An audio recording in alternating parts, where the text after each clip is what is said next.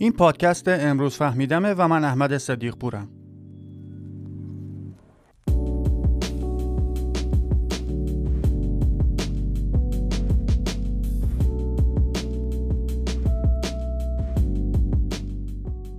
توی دو اپیزود گذشته از خودخواهیمون در دوران کودکی حرف زدیم و بعدش از دوران نوجوانی به سمت زن بودن در دنیای مدرن رفتیم. در قسمت قبل با اینکه خیلی جا داشت که به مسائل فردی مختلف یه زن بپردازیم ولی همیشه یه صدایی توی ذهنم به هم گوش زد می‌کرد که یادت باشه تو زن نبودی و نیستی و نخواهی بود. پس با علم به این واقعیت سعی کردم کمتر نظر شخصی خودم رو بیان کنم و فقط به یه خلاصه ای از چالش های کلی زن امروزی بر اساس مطالعات جمعیتی بسنده کردم. ولی مطمئن باشید بعدا در قسمت های مختلف مفصلتر به هر کدوم از اون چالش ها می‌پردازیم. پس اگر دو قسمت قبل رو نشنیدی بهتره که همینجا نگه داری و بری از دو قسمت قبلتر از این شروع کنی که کلیات argument من بیشتر با عقل جور در بیاد. حالا توی این قسمت نوبتی هم که باشه نوبت می‌رسه به برادران عزیز و همیشه در صحنه. با توجه به اینکه بنده سابقه چندین دهه مرد بودن رو در رزومه و کارنامه خودم دارم جا داره که این بار با ملاحظات کمتری مرد خودخواه رو بررسی کنیم و ببینیم آیا سعادت یک مرد در اینه که به قول شعارهای فرهنگی قدیمی خودش رو قربانی خواستها و یا اولویتهای دیگران کنه یا اینکه فقط خیر و صلاح و منفعت شخص خودش رو در اولویت قرار بده. پس بدون اطلاف وقت میریم سر اصل مطلب.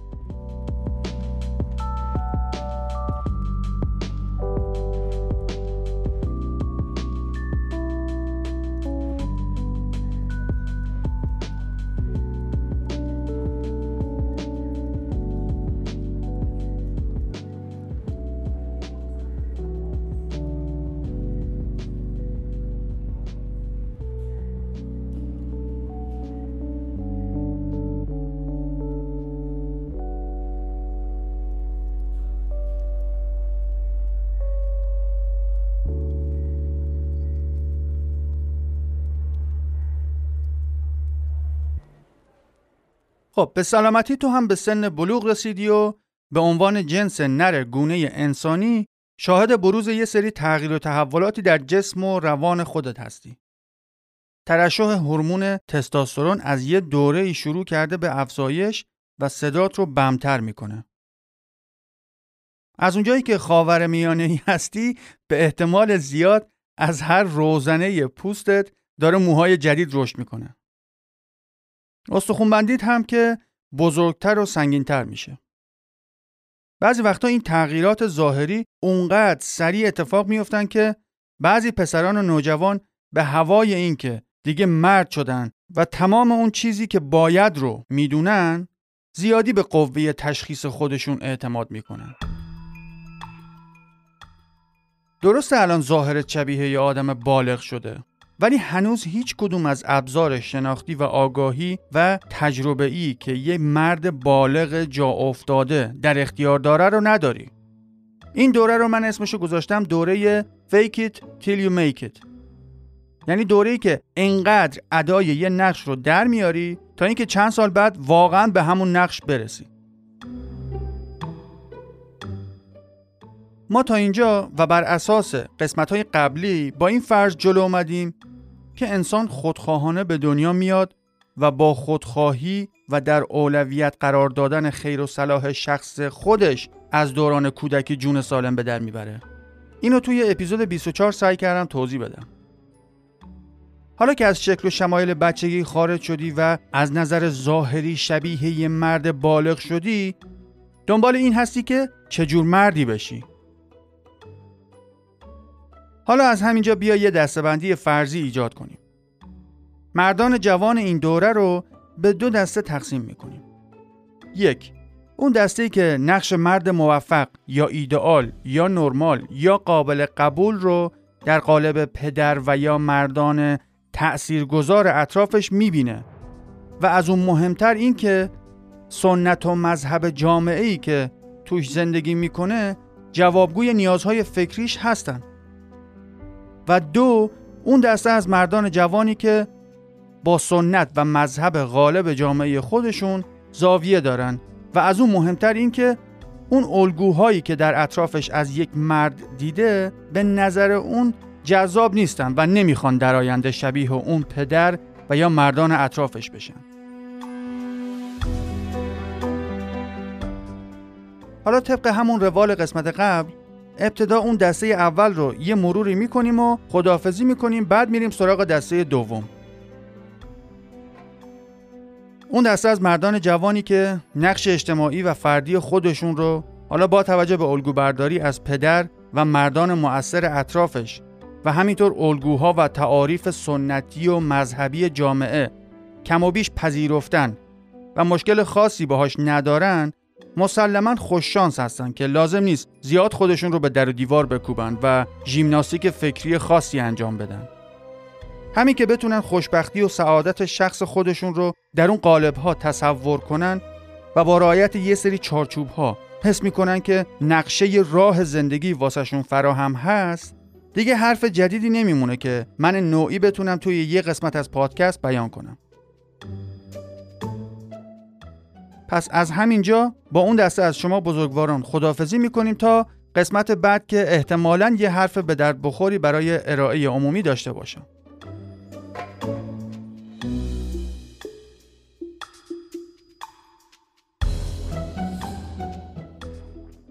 حالا که مخاطب من اون دسته از آقایونی است که بین خودخواهی و دنبال کردن ایدئولوژی موندن و حس می‌کنن که مثل یه ماشین صفر کیلومتر توی یه بیابونی هستن که هیچ جاده مشخص و تضمین شده ای دور برشون نیست که یه چند دقیقه آینده بررسی می‌کنیم که آیا فقط با در نظر گرفتن خیر و صلاح و خودخواهی خودمون می‌تونیم با زندگی و دنیا کنار بیاییم و دچار مشکلات غیر ضروری نشیم؟ یا داریم زور علکی می‌زنیم و دست آخر همه مجبوریم شعارهای تحمیلی دیگران رو دنبال کنیم؟ و همینطور با چند مثال کلی سعی می‌کنم توضیح بدم که چطور میشه خیر و صلاح رو از بیراه تشخیص داد. از همین اول باید یه موضوعی رو مشخص کنم و اون اینه که وقتی داریم در مورد جامعه شناسی و فلسفه و روانشناسی و رفتارشناسی و در کل علوم انسانی حرف می‌زنیم باید اینو بدونیم که هر تحلیل و استدلالی که داریم باید با واقعیت زیستشناسی تکاملی انسان همخانی داشته باشه. یعنی اگر همون اول کار مشاهدات و استدلال های ما با طبیعت و واقعیت های زیستی تکاملی انسان همخانی نداشته باشه باید منصفانه قبول کنیم که خط فکری ما اشتباهه و هر چقدر هم زور بزنیم و جر بزنیم آخرش واقعیت یه چیز ثابته. و اصلا مهم نیست که من و تو چه حسی به واقعیات داریم. اگر تونستیم با شناخت درست از وجود انسان به عنوان یه حیوان خداگاه و مطالعه روند تاریخی تکامل انسان به یه نتایج برسیم اون وقت تازه میشه گفت که خط فکری ما از بیخوبان اشتباه نیست. پس دیگه با این مقدمات می‌رسیم به شمایی که با توجه به یه سری ویژگی های شخصیتی که داری به عنوان یک مرد جوان می‌خوای ببینی به جز روایت های ایدئولوژیک چه گزینه هایی داری؟ اگر اپیزود قبلی رو شنیده باشی اونجا به جبر زیستی زنان اشاراتی داشتیم و دیدیم که یک زن با توجه به واقعیت های زیست شناختی و روان شناختی خودش و برای نفع حد اکثریتی خودش چه نکاتی رو باید مد نظر قرار بده؟ اینجا شما هم به عنوان جنس نر گونه انسانی یه سری ویژگی های زیستی داری که باید در نظر بگیری. اولین و شاید بشه گفت مهمترین مسئله ای که ذهن یه مرد جوان رو به خودش مشغول می‌کنه سکس یا همون تولید مثله. این واقعیت هم دلیل داره. یکی از دلایل اصلی اهمیت بالای سکس در دنیای ذهنی مرد اینه که در گونه انسان این جنس ماده هست که انتخاب کننده است یعنی از ابتدا این زنان بودن که تعیین می‌کردن ژن چه مردی رو ترجیح میدن به عنوان پدر فرزندانشون داشته باشن هم سلامت و کیفیت ژنهای اون مرد مهم بوده و هست و هم توانایی کمک کردن و حمایت از زن و بچه هاش. به همین خاطر بوده که جنس نر گونه ما طوری تکامل پیدا کرده که این امکان رو داشته باشه که در هر زمان و مکانی که از طرف یه زن به عنوان جفت مناسب انتخاب بشه و چراغ سبز بگیره بتونه نقش خودش رو در تولید مثل ایفا کنه. این آماده باش 24 ساعته تا اونجا پیش رفت که هر مرد بالغ معمولا روزانه میلیون ها اسپرم تازه تولید می‌کنه.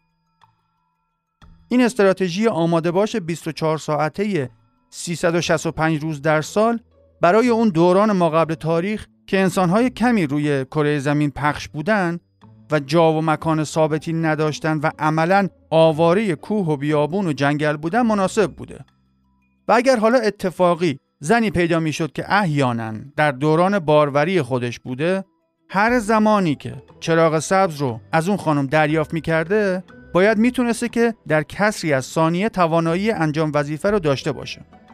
البته که همزمان نیاز وجودی خودش برای تکثیر ژنهای خودش رو هم برطرف می‌کرده. حالا من دارم ساده و خلاصه میگم که زودتر بریم سر اصل مطلب.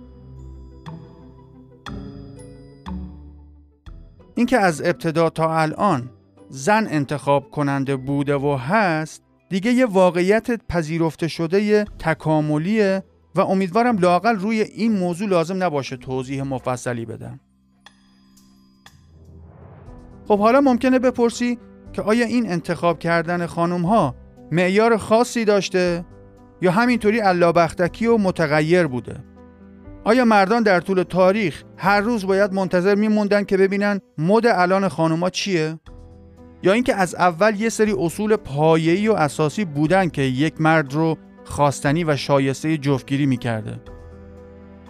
اگر بخوام برای طولانی نشدن این قسمت یه جواب کلی به این سوال بدم باید ارز کنم که بله از همون اول تا همین الان که دارم این قسمت رو ضبط می‌کنم همیشه یه سری اصول کلی خیلی مهم برای انتخاب شدن یه مرد شایسته توسط یک زن بارور وجود داشته و داره. حالا دیگه بسته به این که که این پادکست رو میشنوی چه می‌دونم؟ شاید دنیا زیر رو شده و تکامل انسانها دچار دگرگونی شدیدی شده باشه. فکر کنم همه ما یه ورژنی از عبارت مرد شدن رو شنیدیم. مثلا اینکه مرد آن است که فلان باشد یا نمی‌دونم فلان کار گاو نر می‌خواهد و مرد کهن یا مثلا فلان چیز از تو یه مرد می‌سازه یا فلانی مردانگی کرد و اصول جوانمردی و جنتلمنی که یه سری رفتارهای خاصی رو میطلبه. این به قول معروف مرد شدن یه پدیده جهانی بوده و هست که توی قبیله های دور افتاده و بدوی اتفاقا خیلی نمادین تره و شامل مراسم و مناسک خاصیه. یعنی صرف این که یک انسان نر رشد جسمانی پیدا کنه توی فرهنگ های مختلف ملاک کافی نیست که نشون بده طرف آمادگی و لیاقت جفتگیری و تشکیل خانواده رو داره. و اون بنده خدا باید یه سری توانایی ها و کیفیت های حد اقلی رو داشته باشه. طی هزاران سال معیارهای اصلی لیاقت یک مرد کم و بیش یکسان مونده. لازم هم نیست که خیلی علم غیب داشته باشی که این ملاک ها و معیارها رو تشخیص بدی. اصل قضیه خیلی ساده است. از اون دوران انسانهای نخستین تا همین الان خانم ها دو معیار اصلی برای انتخاب پارتنر داشتن و دارن. یک داشتن ژن با کیفیت و سالم و دو مسئولیت پذیری مرد.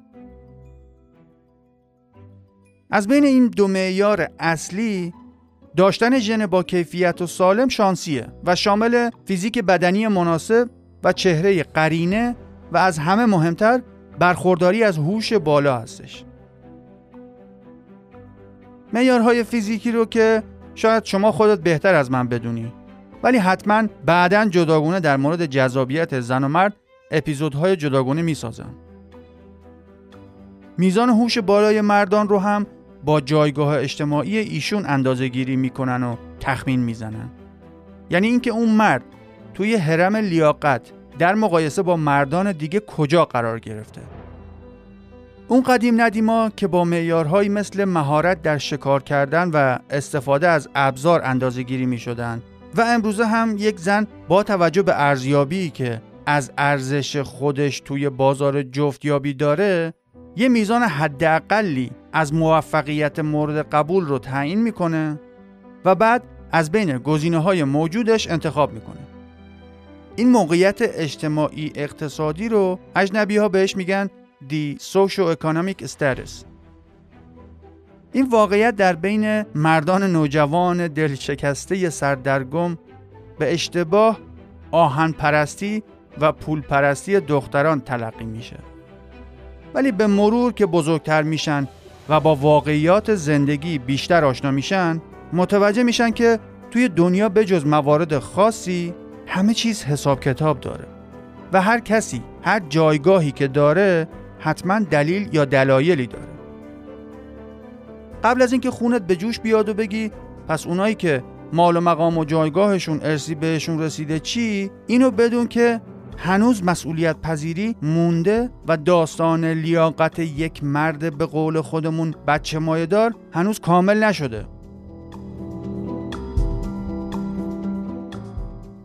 پس به طور خلاصه همونطور که قبلا عرض کردم اون شرط اصلی اول که داشتن ژن با کیفیت و سالم هست اهمیتش به خاطر اینه که در وهله اول فرزندان سالم و قوی و ترجیحاً بهتر از خودشون تولید کنند.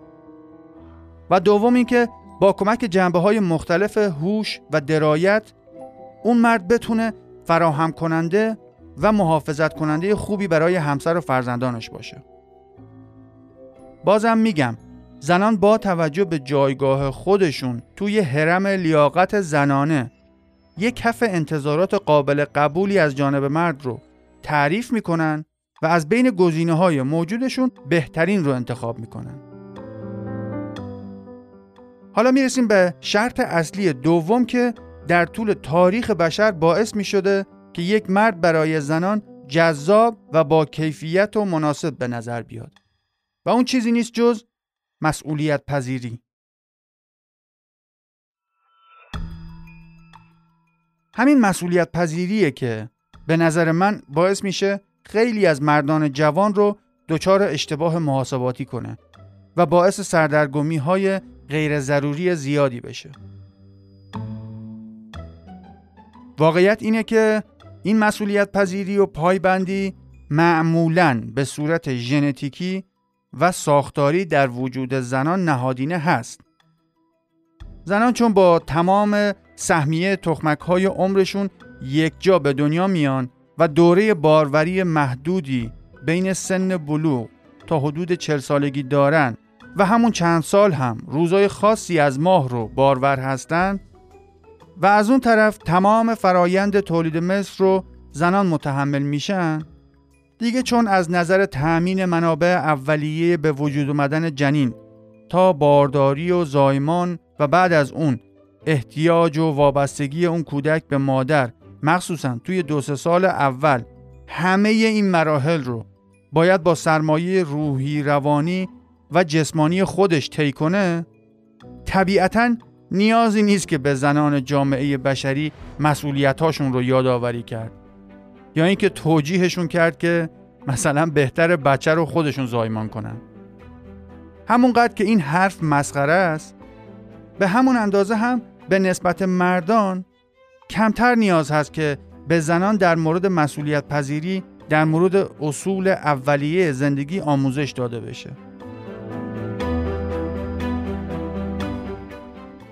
حالا از اون طرف این مسئولیت پذیری چیزیه که مردان باید اونو یاد بگیرن.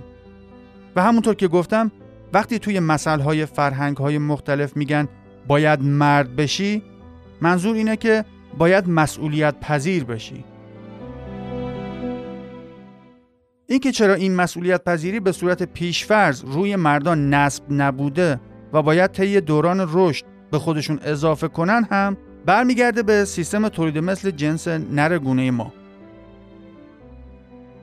دیگه امیدوارم لازم نباشه توضیح بدم که چرا تولید مثل عملا هیچ هزینه ای برای مرد نداره و فقط ممکنه چند دقیقه حواسش رو درگیر اون فرایند کنه. حالا زنان برای تایید یک مرد این مسئولیت پذیری رو مد نظر قرار میدن؟ چون یک مرد مسئولیت پذیر بعد از تولید مثل همینجوری ول نمی‌کنه بره دنبال آوارگی و سرگردونی خودش. نوزاد انسان ضعیفترین نوزاد در بین تمام گونه های جانوریه. و فقط زنده نگه داشتن یک نوزاد کار تیمی طولانی مدتی رو میطلبه. و تکامل و بقا ایجاب می‌کنه که هم زنان مسئولیت پذیر بودن مردان رو معیار و ملاک انتخاب قرار بدن و هم طی نسل‌های پی در پی و مطابق با اصول انتخاب طبیعی مردان بیمسئولیت چون نمیموندن بالا سر بچهشون که از زنده موندن و به سن بلوغ رسیدن بچه هاشون مطمئن بشن به مرور نسلشون رو به انقراض رفت. البته خطر بیمسئولیتی به صورت بالقوه هنوز هست.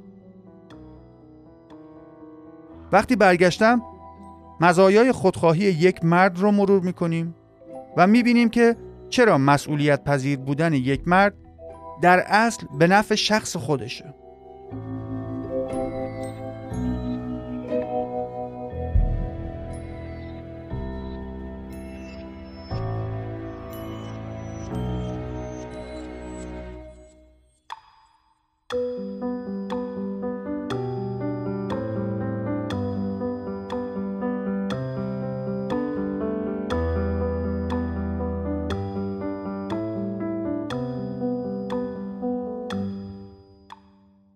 خب بیایم ببینیم که یک مرد خودخواه زیرک از همون اوایل نوجوانی و جوانی چطور باید وقت و انرژی خودش رو صرف کنه که در آینده جایگاه اجتماعی اقتصادی بالاتر از الانش داشته باشه. چون همونطوری که توی قسمت قبل هم گفتم در بیشتر موارد کم ارزشترین دوران زندگی یک مرد توی جامعه همون تقریبا دوران 15 تا 30 35 سالگیشه. چون نه سواد و مهارتی داره نه سرمایه و درآمد درست حسابی داره و نه از لحاظ شناختی به اندازه کافی رشدی داشته. ولی خب تنها چیزی که داره میل جنسیه که گاهن منطق رو هم مختل می‌کنه. و همچنین آرزوها و برنامه هایی برای آینده رویایی و قرار گرفتن در رده های بالاتر حرم لیاقت داره که تحقق اون برنامه ها و آرزوها بستگی به عمل کرده هر مرد داره. توی عالم نوجوانی اول تمام راه های در دسترس خودت برای اینکه تظاهر کنی که جایگاه بالاتری داری رو امتحان می‌کنی یا لاقل جدی بهشون فکر می‌کنی. فکر می‌کنی مدل موی فلان رو بزنی دیگه مرد مردان میشی. یا اگر اینکه لباس فلان مدلی رو بپوشی دیگه دختران شایسته شهر مثل قصه سیندرلا میان یکی یکی بهت تعظیم می‌کنن و خودشون رو معرفی می‌کنن تا تو یکیشون رو برای همسری انتخاب کنی. بعدش فکر می‌کنی احتمالا با کش رفتن سویچ ماشین پدر و دور دور زدن همه بالاخره می‌فهمن که تو چقدر خفن و دوست داشتنی و قابل احترام هستی. اگرم پدر ماشین نداشت احتمالا تک زدن با موتور ایشون دیگه کار رو یکسره می‌کنه و دنیا وادار به تحسین تو میشه.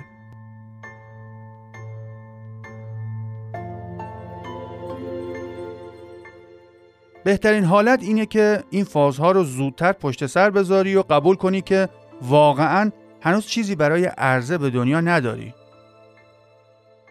بسته به اینکه چقدر واقع بین تربیت شده باشی و لب پیش پیشانی مغزت چقدر پیشرفته باشه که آینده نگر باشی به نفع خودته که این دوران پر انرژی و توخالی رو با فداکاری و خضوع و درایت یه جوری مدیریت کنی که برای بهره برداری در آینده مهارت و تجربه و دانش ذخیره کنی. اگر از قسمت قبل یادت باشه دیدیم که قربانی کردن تکانه ها و لذت های آنی الان برای تضمین آینده بهتر از کشفیات بشر مدرنه. قبلا که نمی‌دونستن دنیا چجوری کار می‌کنه یا یه حیوان بخت برگشته رو قربانی می‌کردن یا پولشون رو برای خدایان و نماینده هاش قربانی می‌کردن. ولی امروزه دیگه این یه اصل پذیرفته شده است که اگر به فکر خودت و آینده خودت هستی و می‌خوای در آینده مثل الان آس و پاس نباشی باید قبول کنی که الان خودخواهانه ترین حالتش اینه که صبح تا شب برای کسب علم و تجربه جون بکنی. حالا متاسفانه فرهنگ راحت طلب و همیشه طلبکار ما به سه دسته از آدما لقب خر داده. بله درست شنیدی. خر. و توی خودخواه اگر می‌خواهی به نفرین جامعه ایرانی معلوم الحال دوچار نشی باید یک یا دو تای این خر ها رو به جون بخری و درونی سازی کنی.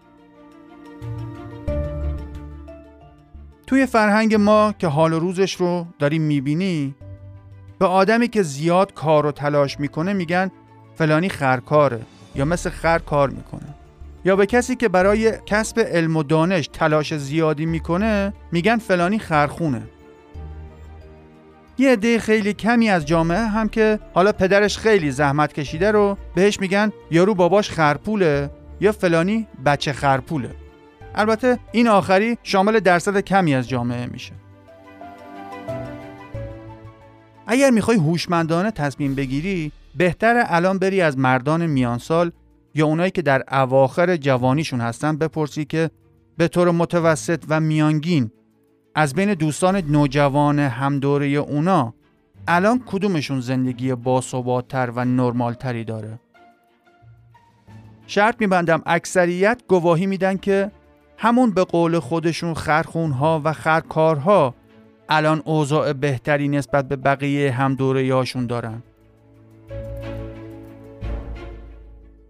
هرچی الان بیشتر تمرین های سخت و کلافه کننده موسیقی داشته باشی در آینده موزیسین بهتری میشی. هرچی الان بیشتر توی رشته ورزشی مورد علاقت عرق بریزی و از بقیه بیشتر و سختتر تمرین کنی شانس حرفه‌ای شدنت در آینده بیشتر میشه. هرچه بیشتر توی حرفه‌ای که می‌خوای بعدا ادامه بدی الان کار کنی یا شاگردی کنی مهارت و تسلط بیشتری پیدا می‌کنی. و هرچه الان هدفمندتر و بیشتر درس بخونی در آینده احتمال اینکه بتونی از سواد واقعی کسب درآمد کنی بیشتر میشه. اگر همین چند وقت به دلیل شرایط اسفناک مملکت و اقتصاد مافیایی دل سرد شدی و فکر می‌کنی که ارزه و جربازه داشتن الان بازده کمتری داره اینو از من داشته باش و خودت هم بررسی کن و ببین. تا وقتی که اوضاع یه مملکت خرابه برای همه خرابه و بی ارزه و با ارزه همه متضرر میشن. بی سواد و باسواد همه تو ذوقشون می‌خوره. آدمای نالایق و آدمای لایق همه از بدی وضعیت مینالن و ضرر می‌کنن. ولی وقتی که خواه ناخواه و بعد از مدتی بازار آزاد و اقتصاد شایسته سالار حاکم بشه این بار خود به خود اول از همه اوضاع اونایی خوب میشه که واقعا چیزی سرشون میشه. اول ورزشکاران برتر میرن مسابقات جهانی. اول صنعتگران ماهر و کاردان استخدام میشن. اول از همه بازاری ها و کارافرین های واقعی و زحمتکش و خلاق و خوشنام پولدار میشن. وقتی که طبیعتا بعد از یه مدت اعتراض و ایجاد تغییرات بنیادین رانت ها حذف بشن مدیران باسواد متخصص و کارکشته به سمت بالای حرم سازمانی صعود می‌کنن. اگه مثلا قول چراغ جادو بیاد از همین فردا ایران رو تبدیل کنه به نروژ حتی با این فرض محال هم فکر نکن توی بازار کار مهارت سکام حبس و حلقه کردن دود قلیون برای تو راهگشا میشه. با فرض سوئیس شدن ایران اون موقع هم پرکاری جنسی و مصرف مواد مخدر و روانگردان و الکل همچنان در بهترین حالتش اطلاف وقته و در بدترین حالت هم تباهی و نابودیه.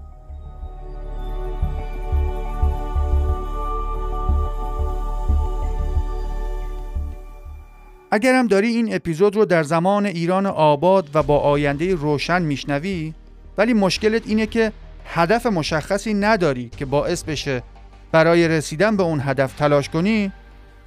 اینو بدون که قرار هم نیست از همون موقع که پشت لبت سبز شد بلا فاصله بفهمی که دقیقا می‌خوای چی کاره بشی.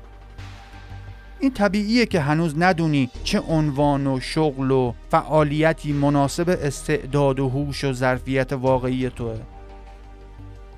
حالا میگم یه عده کمی بدون اینکه توی مسیر رشدشون در زندگی دچار تردید و سردرگمی بشن همینجوری مستقیم جلو میرن و کمتر لازم میشه که از این شاخه به اون شاخه بپرن.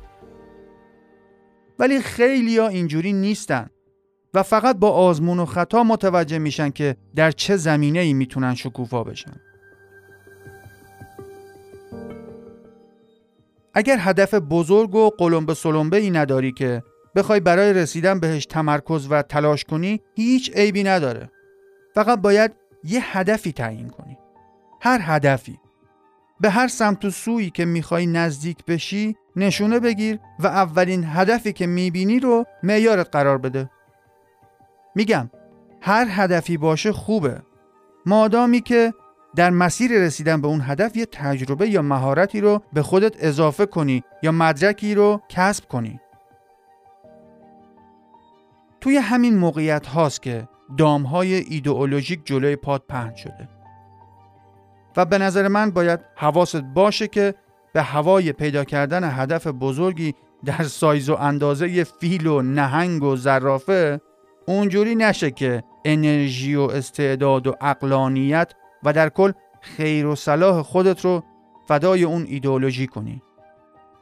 چون در هیچ ایدئولوژی من و منیتی وجود نداره. اصلا فرد و خوشبختی و سعادت افراد مطرح نیست.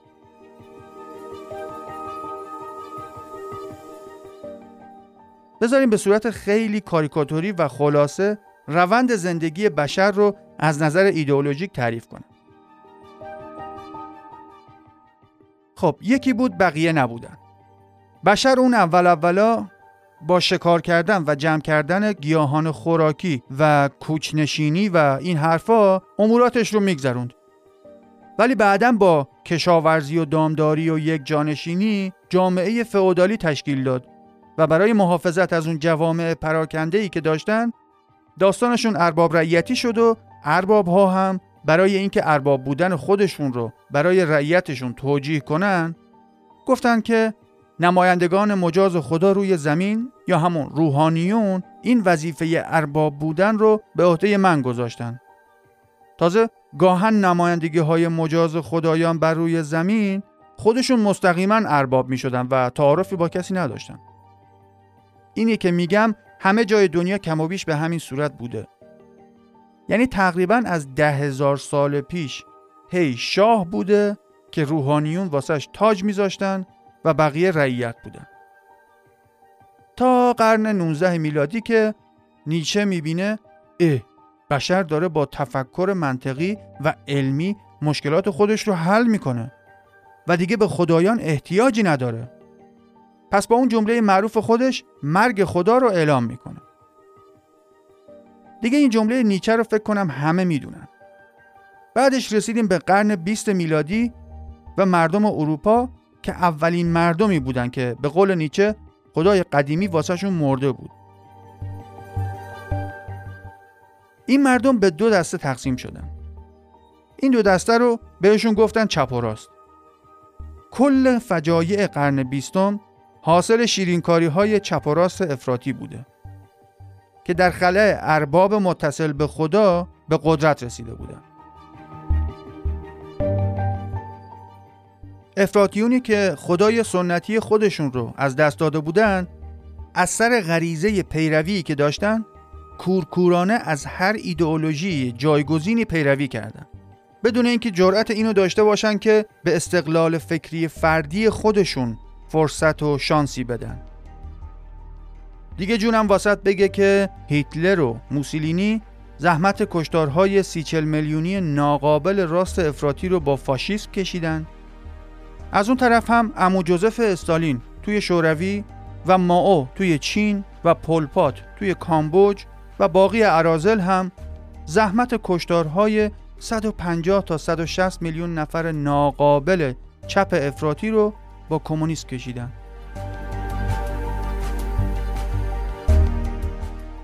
چیزی که الان توی کشورهای غربی می‌بینید نه به اون شوری شوره و نه به اون بینمکی.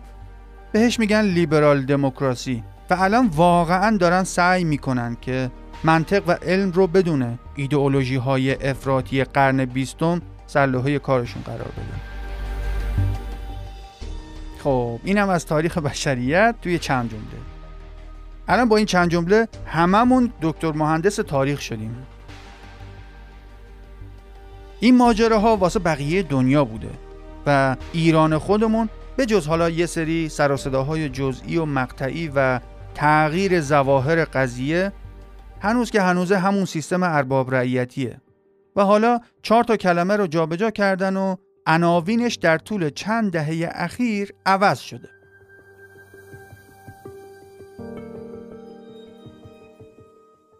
خب حالا اینا رو گفتم که بگم توی دوران جوانی که انرژی زیادی داری و دنبال یه هدفی هستی که اون انرژی تو برای اون هدف صرف کنی ممکنه ایدئولوژی فئودالی قدیمی یا ایدئولوژی های چپ و راست جدید با شعارهای آبکی و به نام خیر و صلاح مردم سالهای جوانیتون رو ازتون بگیرن. پس به نفته فقط به آینده خودت اهمیت بدی و خودت رو بسازی. نجات بشریت رو بذار واسه بعد. از الان باید به قول ما ایرانی ها خرخونی و خرکاری کنی که رفته رفته و آجر به آجر به ارزش و اعتبار اجتماعیت اضافه بشه. نزدیک بود یادم بره. دیگه مطالعات نشون دادن که توی یه شرایط درهم و برهم فئودالیستی و نابرابر و ناپایدار ملت رو میارن به قمار کردن و شبکه های پانزی و هرمی و این داستان ها. چرا؟ چون آینده نامعلومه و اعتماد به آینده توی اون جوامع کمتر میشه و متاسفانه درصدی از مردم ناآگاه با خودشون فکر می‌کنن که زحمت کشیدن و بالا بردن تجربه و سواد دیگه جواب نمیده ولی تویی که داری اینو میشنوی و خودخواه هستی دیگه باید بدونی که حتی توی بدترین شرایط که سرمایه گذاری روی هیچ چیزی ممکنه عاقلانه به نظر نیاد فقط و فقط تنها جایی که به درد سرمایه گذاری می‌خوره و بازگشت سرمایش صد درصد تضمین شده هست سرمایه گذاری روی خودته. مهم نیست کجا و در چه دوره ای زندگی می‌کنی. عاقلانه ترین کار اینه که از همون اول روی دانش و آگاهی خودت سرمایه گذاری کنی. چون دانش و آگاهی تو با نوسانات دلار کم و زیاد نمیشه. باید روی کسب تجربه های مفید که به درد رزومت می‌خوره سرمایه گذاری کنی. باید روی مهارت های جدید و تخصصی تر یا حتی روی مهارت های ورزشی یا هنری یا هر چیزی که به افزایش ارزش واقعی تو کمک می‌کنه تمرکز و سرمایه گذاری کنی. اینا سرمایه هایی هستن که با سهام بورس و قیمت بیت کوین و سکه کم و زیاد نمیشن و همه جا میشه تبدیلشون کرد به پول نقد. حالا اینکه کی به درد چه کاری و چه رشته ای می‌خوره که بره دنبالش هم بحثیه که توی اپیزودهای آینده مفصل بهشون می‌پردازیم.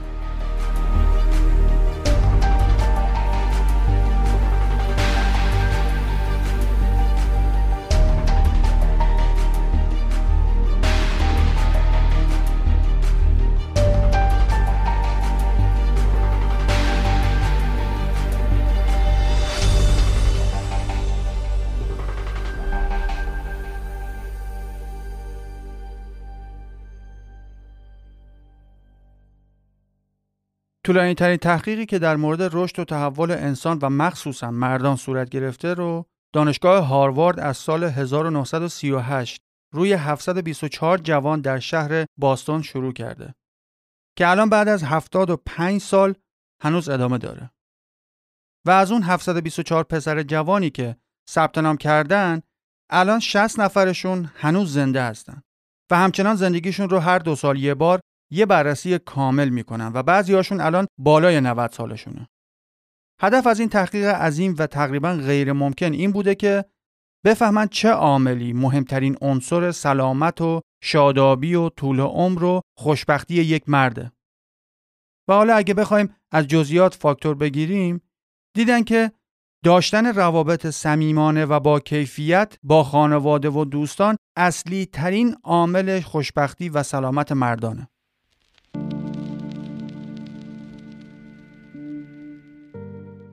یعنی اگر یک مرد با سختی و تلاش پله های ترقی در زمینه کاری خودش رو هم طی کنه هنوز یک کار اساسی دیگه داره که پازل خوشبختی و طول عمر و شادابی رو جفت و جور کنه. و اون کار اساسی همون مرد شدن خودمونه یا همون مسئولیت پذیری یعنی خودخواهانه ترین کاری که یک مرد برای تکمیل شدن پازل زندگیش باید انجام بده اینه که سنگین ترین باری رو که می‌تونه حمل کنه برداره و روی دوشش بذاره.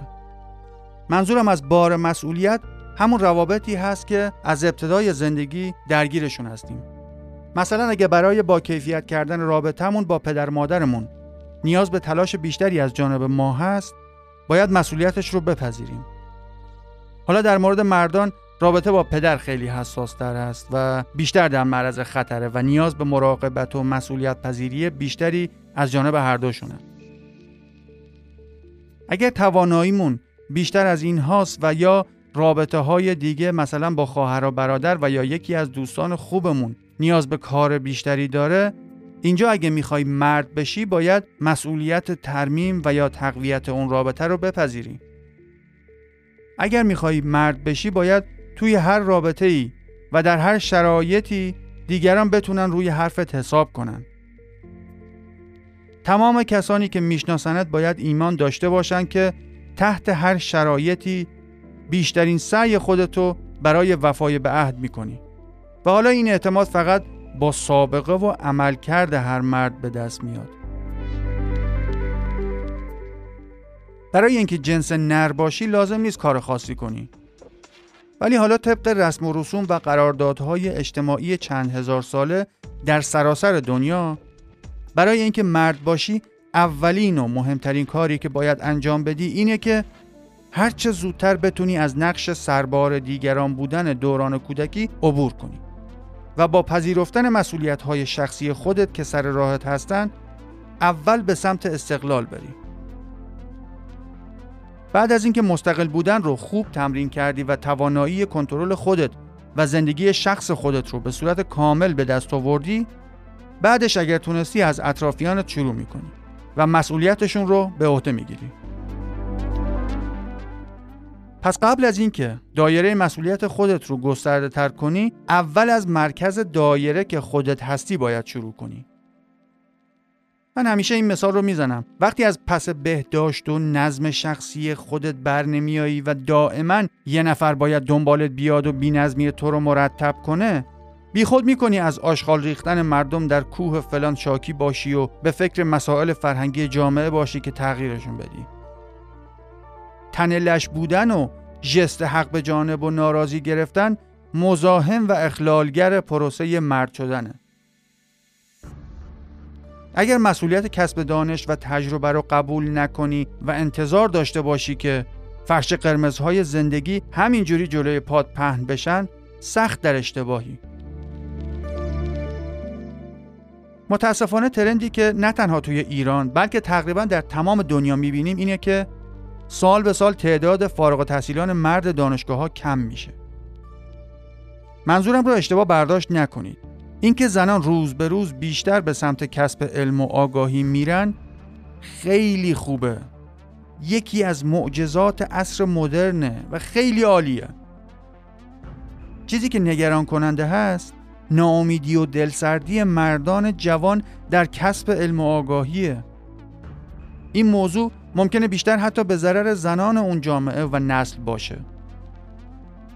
چون هرچه تعداد مردان با پشت کار و مسئولیت پذیر کم بشن طبیعتا حق انتخاب زنان هم محدودتر میشه و کمبود مرد مناسب و با کیفیت برای جامعه تبدیل به فاجعه میشه. چون دیگه باید تا الان همه بدونیم که زنان به طور متوسط فقط مردانی رو انتخاب می‌کنن و اصلا حاضر میشن که جزو گزینه های خودشون حساب کنن که جایگاه اجتماعی و اقتصادیشون به اندازه خودش و یا بالاتر از خودش باشه. تاکید می‌کنم که این به طور متوسط هست و کاری به استثناءات نداره. این محدودیت انتخاب در مردان وجود نداره و یا خیلی کمتره. همونطوری که کاملا عادی و نرماله که یک مرد با زنی از طبقات اجتماعی و اقتصادی پایینتر ازدواج کنه. حالا توی این دو سه قسمت وقت نشد مطالعات عظیمی که صورت گرفته رو معرفی کنم. ولی بعدا حتما به صورت دقیق به هر کدوم از این فکت ها می‌پردازیم. خدا رحم کنه با این همه وعده های سرخرمنی که من میدم. امیدوارم بتونم بهشون عمل کنم. پس چی شد؟ برادر من. شما با ولو شدن روی مبل و بازی کردن و پرورش و مصرف گلهای غیر تزئینی فقط داری اون وقت گرانبهایی که باید صرف پرورش خودت کنی رو تلف می‌کنی. هر ثانیه ای که صرف کار کردن حالا هر کاری و کسب علم و آگاهی نمیشه فرصت بالا رفتن از هرم لیاقت رو از خودت دریغ کردی. از زیر بار هر مسئولیتی که شونه خالی می‌کنی فرصت تمرین مرد شدن رو از خودت می‌گیری. وقتی می‌دونی که طبق مطالعات داشتن روابط طولانی مدت و پایدار و با کیفیت تنها راه پیشگیری از مرگ زودرس و آلزایمر هست هر سالی که با وجود اینکه شرایط اولیش رو داری از زیر بار مسئولیت تشکیل خانواده و بچه دار شدن شونه خالی می‌کنی در اصل داری گور خودت رو به معنای واقعی کلمه می‌کنی. اگر واقعا خودخواه باشی به جای ادعای بیخودی و اطلاف وقت برای اینکه شغل صدر اعظمی رو بیارم بهت تقدیم کنن تا زوده و مناسب سن و سال و جایگاهت هست تن به هر کاری بده. کمترین فایده کارهای ساده و رد پایین در سنین پایین اینه که رزومت قوی میشه. فقط اون وقته که می‌تونی ادعا کنی که از پس کارهای بهتر با درآمد بالاتر برمیایی. دوباره باید روی روابط و مسئولیت پذیری تاکید کنم چون فوقالعاده مهمه.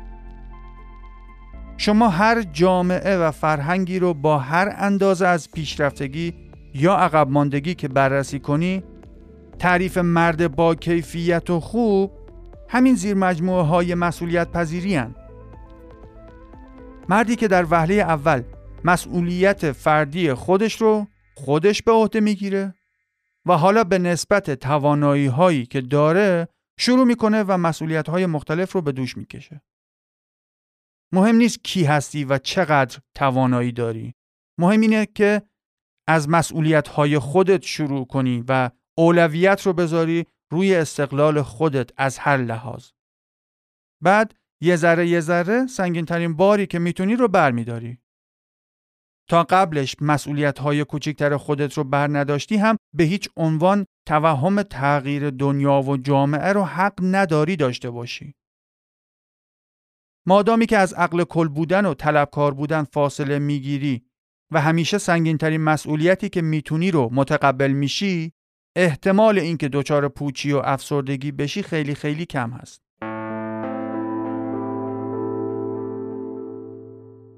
این حق خودخواهانه و مسلم توه که توسط یک زن تحسین بشی و اون زن با تمام وجودش تو رو عاشقانه دوست داشته باشه و حس ستایش شدن رو تا آخر عمرت برای خودت تضمین کنی.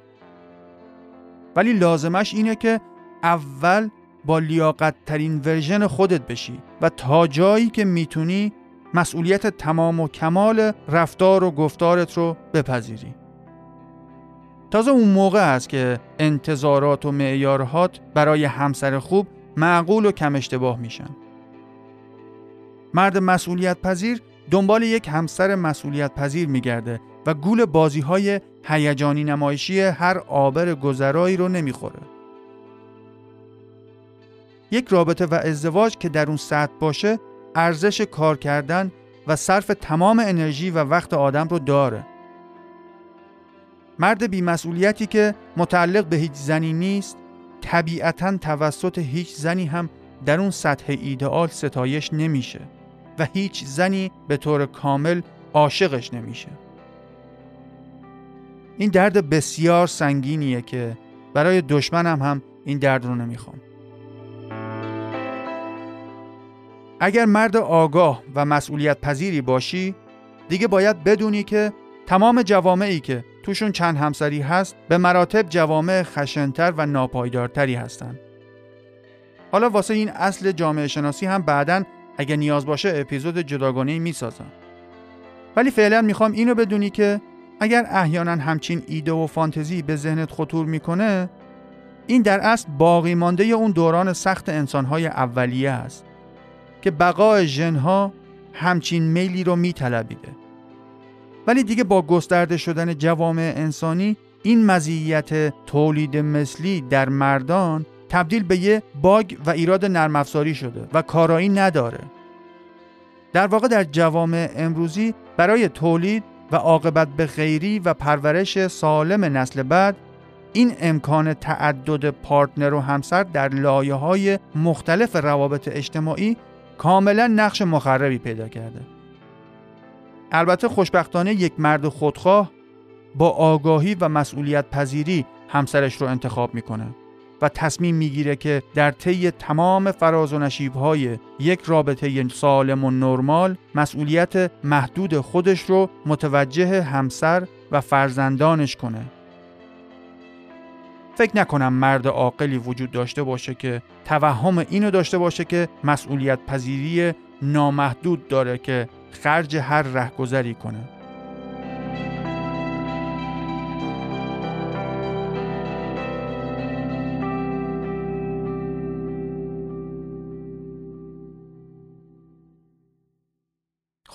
توی این سه قسمت اخیر هدف بنده این بوده که تا یه حدی از قباحت و بار منفی که روی خودخواهی گذاشته شده کم کنم. داستان تکامل بشر به دو دسته تقسیم میشه. از ابتدای خودآگاه شدن بشر تا عصر Enlightenment یا همون روشنگری خودمون و دوره بعد از روشنگری تا ابد. حالا این عصر روشنگری که شامل تحولات قرن 17 و 18 میلادی میشه در واقع یه برهه‌ای از تاریخ بوده که روشنفکران و دانشمندان اروپایی پرده ظلمت و ناآگاهی رو از جلوی چشم بشر کنار زدن و یک بار برای همیشه بر همگان روشن شد که دیگه برای تعریف و توجیه واقعیت های زندگی فردی و اجتماعی سیاسی بشر نمیشه به جادو و جنبل و داستان سرایی و خرافه پناه برد. به جاش بشر باید با آشنایی علوم طبیعی و با تفکر منطقی به مرور دونه دونه مشکلات خودش رو حل کنه. و دیگه به اسم خیر و صلاح جمع نمیشه حقوق یک نفر رو پایمال کرد. دیگه از همون قرن 18 به بعد هم تاریخ گواهی میده که در هر جایی از کره زمین که تفکر منطقی و علم معیار تصمیم گیری انسان ها بوده اوضاع اون نقطه از کره زمین بهتر از بقیه جاهای جمعگرا بوده. تا قبل از اون در همه جای دنیا روال این بوده که یک یا چند نفر با استناد به یه سری داستانها و قوانینی که اولویت اول رو به خیر و صلاح جمع می‌داد هر فرد مستقلی رو از ابراز وجود و یگانه بودن منع می‌کردن ولی بعد از عصر روشنگری دیگه بنیان جوامع انسانی بر اساس اصالت فردی هر آدم یه سر و دو گوش گذاشته شد. فارغ از اینکه رنگ دانه های پوستش زیاد یا کم باشن یا متعلق به چه خاندانی باشه همه در مقابل هم و در چشم قانون یکسان هستند مادامی که آدم دوپا باشن هیچ فرقی با هم ندارن. دیگه اینکه اون آدم دوپا نیازهای خودش رو با چه سلیقه‌ای برطرف می‌کنه توسط هیچ آدم دوپای دیگه‌ای نمی‌تونه تقدس پیدا کنه و نه اینکه تغییر بشه. نیازهای آدم هم که مشخصن دیگه. اینکه شما گرسنگی یا همون نیاز به غذا خوردن رو با چه غذایی برطرف می‌کنی به من و بقیه آدم های دوپا هیچ ربطی نداره. اینکه شما ترجیح میدی برای رفع تشنگی آب مقطر بنوشی یا چایی به هیچ کس مربوط نیست. اینکه شما نیاز تولید مثلتون رو چطوری برطرف می‌کنی هم به هیچ کس مربوط نیست. اینکه آپارتمان رو به خونه ویلایی ترجیح میدی و نیاز داشتن سرپناه رو چجوری برطرف می‌کنی به هیچ کس ربطی نداره. اینکه نیاز دانستن رو با چه کتاب و فیلم و سخنرانی و وبسایتی برطرف می‌کنی رو هیچ کس با داستان اینکه به خیر و صلاح مردم و جامعه نیست نمی‌تونه و حق نداره که محدود کنه. حالا همینجوری خودت تا آخرش برو.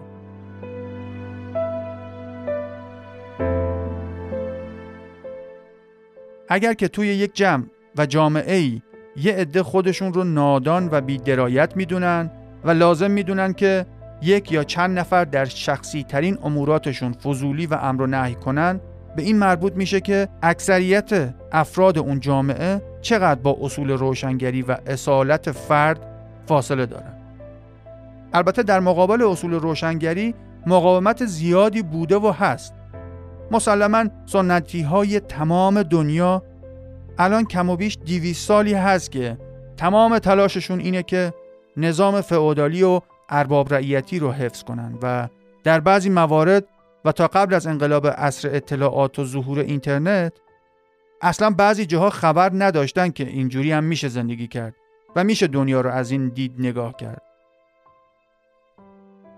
توی همون اروپا هم که نیچه با توجه به دستاوردهای عصر روشنگری و مشاهده روند رشد فکری بشر مرگ خدا رو اعلام کرد بعد از اون و در قرن بیستم دیدیم که ایدئولوژی های غیر خدا محور پرچم جمعگرایی رو برداشتن و نسل های غیر قابل تصوری رو رقم زدن. چپ های افراطی با توجه به خصوصیات شخصیتیشون شروع کردن به پرستش یه مفهوم گنگ مردم جهانی و اصالت فردی رو کاملا منکر شدن. راست های افراطی هم باز با توجه به ویژگی های شخصیتیشون شروع به پرستیدن وطن و نژادشون کردن و به یه انسان منفرد فقط وقتی اجازه زنده موندن می‌دادن که از نژاد به قول خودشون برتر باشن. هر دوی این افراط و تفریدها نتیجه سوء برداشت و مقاومتی بود در برابر مفاهیم اصر روشنگری که البته الان توی قرن 21 تبدیل شدن به درس عبرت هر دو طرف دیدگاه سیاسی اجتماعی. هنوز که هنوزه و همین الان که دارم اینو ضبط می‌کنم همچنان در گوشه های کمتر توسعه یافته دنیا جنگ بر سر اینه که آیا قوم و قبیله و مذهب ملاک و معیار برتری آدم ها نسبت به هم دیگه هست؟ یا میزان تلاش و نتیجه عملکرد و انتخاب های شخصیشون؟ اگر کلی بخوایم نگاه کنیم واقعیت اینه که وقتی یه حقیقتی کشف بشه و دونستن اون حقیقت به آسونی در دسترس همه باشه طبیعتا هر آدم نسبتا نرمالی اون حقیقت رو با جون و دل میپذیره. و دیگه از اونجا به بعد کار تمومه. شما تصور کن که چقدر مسخره است که مثلا یک یا چند نفر یه موضوعی رو بفهمن ولی بعد با تلاش گروهی دیگه اون چند نفر نسبت به اون حقیقت نفهم بشن مثلا. وقتی می‌بینی که زمین گرده دیگه نمی‌تونی این واقعیت رو ندونی. وقتی می‌دونی جاذبه وجود داره دیگه با تعلیم و تبلیغ نمیشه جاذبه رو حذف کرد.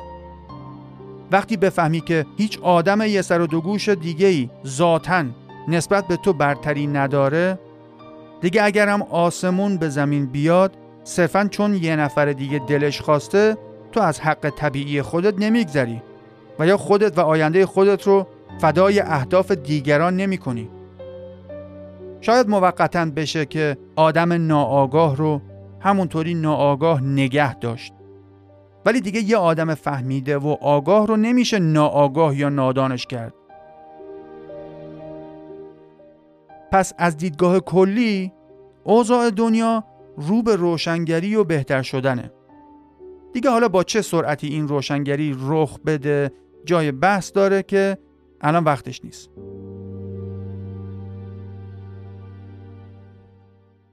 در نهایت اینکه گونه انسان دو جنس داره که حالا ممکنه بعضیا تعجب کنن ولی به هر دو جنس نر ماده ما میگن انسان یا بشر یا هیومن بالا بری پایین بیایی این بشر دیگه یه سری حقوق داره که بهش میگن حقوق بشر. این حقوق بشر شاید بعدا بیشتر بشن و لیستش طولانی تر بشه ولی مطمئن باش هرگز کمتر نمیشن. کل این سغرا کبرا چیدن های این سه قسمت واسه این بود که قبول کنی تو این حق و حقوق رو باید داشته باشی و اگر نداری باید برای رسیدن به حق خودت تلاش کنی. این فرهنگ معیوب ما که توش حق دادنیه؟ شده بلای جونمون. آقا و خانم محترم حق دادنی نیست که بشینی به امید اینکه دیگران دلشون بسوزه و حقت رو بهت بدن. حق گرفتنیه. شما همین الان ملت های آزاد و پیشرفته رو با ملت های فقیر مقایسه کن. فرق اساسی که بین این دو دسته کشورها وجود داره همین جمع محور بودن و فرد محور بودن اوناست و دومین فرقی که دارن اینه که اون جوامع پیشرفته فرد محور برای گرفتن حقشون همیشه جنگیدن و تلاش کردن و همین الان هم چارچشمی مواظب حقشون هستن و از حق خودشون غفلت نمی‌کنن. ولی در عوض توی جوامع عقب مانده همیشه اولویت با صلاح جمع و قبیله هست. و اگر وقت و انرژی اضافی موند می‌تونی در خفا و به دور از چشم دیگران به نفع خودت بپردازی. در مورد حق و حقوق هم اگر ارباب ها لطف کردن و آدم های صالحی بودن یه خورده حق میندازن جلوشون. اگر هم ارباب سر کیف و حوصله نبود هم اب نداره. زندگی بعدی شاید شانس بهتری داشته باشن عزیز دل شما چه زن باشید چه مرد اگر واقعا اولویت اولتون منفعت شخصی خودتون باشه اول از تجربیات گذشتگان که یه سری اصول رو برای نقشهای مختلف جنسیتی با آزمون و خطا شکل گرفتن استفاده می‌کنی که مجبور نشید چرخ رو دوباره اختراع کنی. خیلی از اشتباهات و راهکارهاشون قبل از تو امتحان شدن حالا بعد توی موقعیت های جدید با روش تفکر منطقی و کمک گرفتن از علم و افزودن آگاهی های خودت راه رو پیدا می‌کنی. دنیا همونه که همیشه بوده. فقط دیگه به جای اینکه از همون اول با جنسیت و شجرنامه خانوادگی و ارتباط با جن و پری بتونی جایگاهت رو مشخص کنی الان هر آدمی رو با عملکرد شخص خودش میسنجن اینکه مثلا یارو چقدر سخت کوشه چقدر تجربه و علم کسب کرده چقدر می‌تونه مسئولیت بپذیره چقدر توی روابط قابل پیش بینی و نرماله.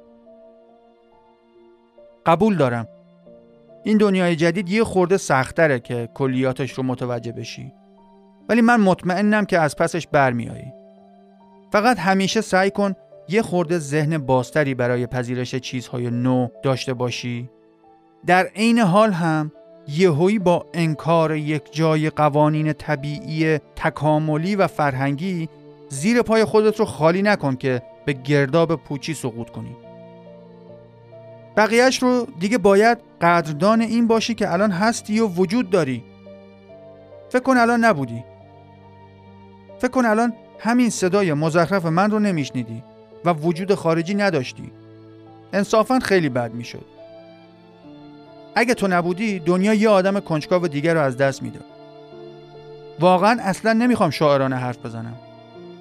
خوب که فکرشو کنی به نسبت نبودن و نابودی همین که الان هستی و اصلا مشکلاتی داری که باید حلشون کنی همین مشکل داشتن و از این پادکست به اون کتاب دنبال جواب بودن سگ شرف داره به نبودن.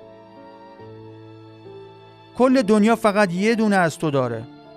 اگر همون یه دونه که خودت هستی خودخواه نباشی و به فکر خیر و صلاح خودت نباشی و خدایی نکرده با بیمسئولیتی نسبت به خودت و آیندت وضع و اوضاعت رو بدتر کنی یا بیفتی به ورطه خود تباهی اون وقت دنیا چه خاکی به سرش بریزه؟ کپی و ورژن دیگه ای که از تو نداریم. پس خواهش می‌کنم مواظب خودت باش. خودخواه باش. حق و حقوق خودت رو بدون و برای گرفتنشون بجنگ. برخلاف تمام مزخرفاتی که تا الان به همون گفتن توی تاریخ کسی حق کسی رو تا حالا نداده. اگر حقی بوده هر کسی خودش گرفتش. حالا اگر در توانت بود برای احقاق حق دیگران هم بجنگ. حتی اونی که مخالف توه. دنبال خیر و صلاح خودت باش و دیگران رو هم به خودخواهی تشویق کن. همونطوری که تو به هیچ وجه به بهانه اینکه خیر و صلاح دیگران رو میخوایی جفپا وارد حریم دیگران نمیشی دقیقا به همون دلایل هم از کسانی که میان توی حریمت و میگن خیر و صلاحت رو می‌خوان فراری باش. همین یه اصل فرق بین بدبختی و خوشبختی یک جامعه است.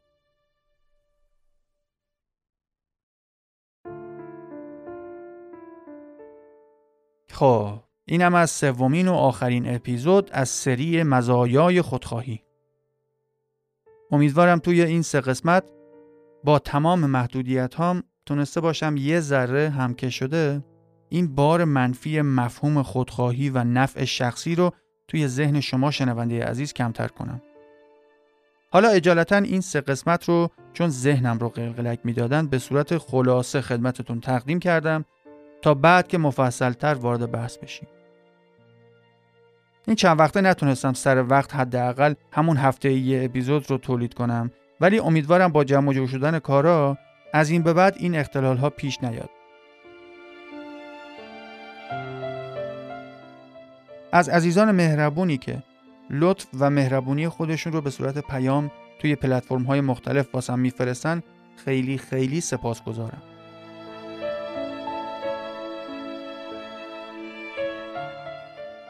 اگر توی حرفا مطلبی که مشکل علمی داره به گوشتون خورد حتما باید بهم بگید که بیشتر از این در اشتباه نمونم این که می‌بینم توی این مدت کوتاه و بدون هیچ گونه marketing و تبلیغاتی روز به روز به تعداد follower ای این پادکست به صورت تصاعدی توی اپلیکیشن های مختلف اضافه میشه نشون میده که شما عزیزان اگر چیزی رو ارزشمند می‌دونید حتما به عزیزان و دوستانتون معرفی می‌کنید از توجه و محبتی که نسبت به بنده و این برنامه دارین بی نهایت سپاس گذارم. همونطور که قبلا هم گفتم تنها راهی که می‌تونی به ادامه و بهتر شدن برنامه کمک کنی اینه که همین جوری به دیگران دهان به دهان و سینه به سینه معرفی کنی. اگر توی اپلیکیشن های مختلف امکان امتیازدهی و نظر دادن هست مخصوصا اپل پادکست و گوگل پادکست و کست باکس حتما امتیاز بدین که روح و روانم شاد بشه. دوستتون دارم. دانشجو و دیرباور بمونید.